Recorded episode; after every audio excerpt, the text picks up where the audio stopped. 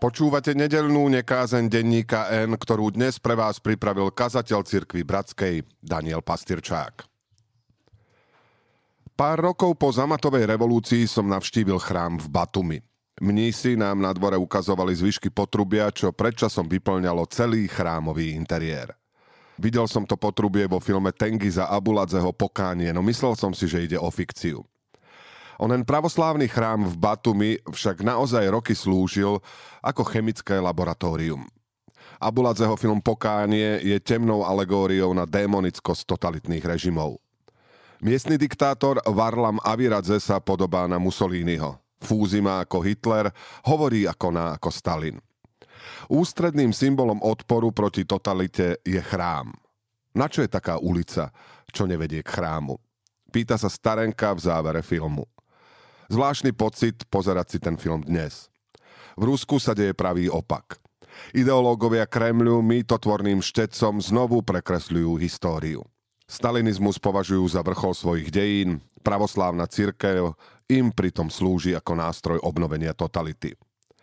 Keď Pussy Riot v roku 2018 vtrhli do moskovského chrámu a zaspievali punkovú modlitbu Bohorodička vyžeň Putina, vyvolalo to vlnu pohoršenia. Dnes sa ich čin javí ako prorocký.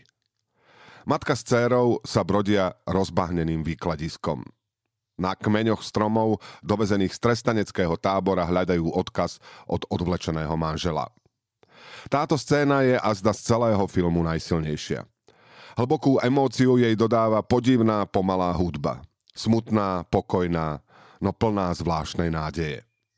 Čo si podobné som dovtedy nepočul. Silencio od Arvo Perta. Hudbu toho estonského skladateľa som odvtedy neprestal počúvať. Pertov jedinečný štýl sa zrodil v období osobnej krízy. Stretnutie s pravoslávnou spiritualitou mu vtedy otvorilo nepoznané perspektívy vnímania. Teoretici hudby jeho nový hudobný jazyk nazvali Tintanabuli – Pertová nová tvorba svojim náboženským zafarbením pochopiteľne vyvolala nevôľu strážcov sovietskej oficiálnej kultúry. Napokon bol nútený zo Sovietskeho zväzu emigrovať. V jednom z dokumentárnych filmov vidíme Perta, ako kráča lesom. O svojej hudbe rozpráva jazykom mystickej poézie. Keď je kvalita vysoká, presahuje limity formy. Vždy je tu začiatok a vždy je tu koniec. Ja sám som začiatok i koniec. To je kvalita. Zastaví sa. Vidíme iba jeho siluetu zozadu obkreslenú svetlom. Odmlčí sa, ako by hľadal vhodné slová. Nie každý môže povedať, ja som začiatok i koniec, pokračuje. Ježiš hovorí, ja som začiatok i koniec, alfa i omega. Keď budeme premýšľať iba o forme, nikdy nevstúpime do väčšného života. Je to ako strach zo smrti alebo ako brána. Ak neprejdeš bránou, nevojdeš. Sochár Martin Zúrek inštaloval v trávnatom kopci zvláštny objekt z kovu. Zrkadlo a uprostred neho oko. Kameraman točil film podľa scenáru Petra Pavlaca a s Táňou Pauhofovou sme sa v ňom rozprávali o zrkadle a oku. Reč prišla i na Arvo Perta. Pert totiž zložil sugestívnu skladbu pre klavír a violončelo. Nazval ju Zrkadlo v zrkadle.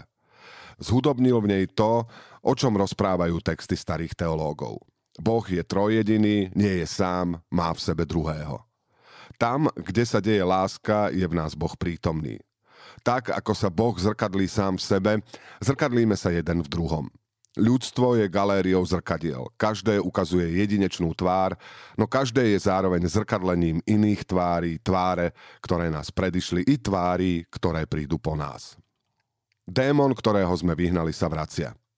S bohorovnou samozrejmosťou popiera právo na existenciu toho druhého. Ukrajina neexistuje, tvrdí. Počujeme strašné zvonenie rozbitých zrkadiel. Vládca Kremľa, posvetený hlavou pravoslávnej cirkvi, už viac než rok útočí a zanecháva po sebe ruiny z bombardovaných miest. Sám seba označuje za obeď a tých, ktorí sa jeho agresii bránia za páchateľa. Zbabelí mierotvorcovia mu prikybujú. Nech sa vraj Ukrajina vzdá.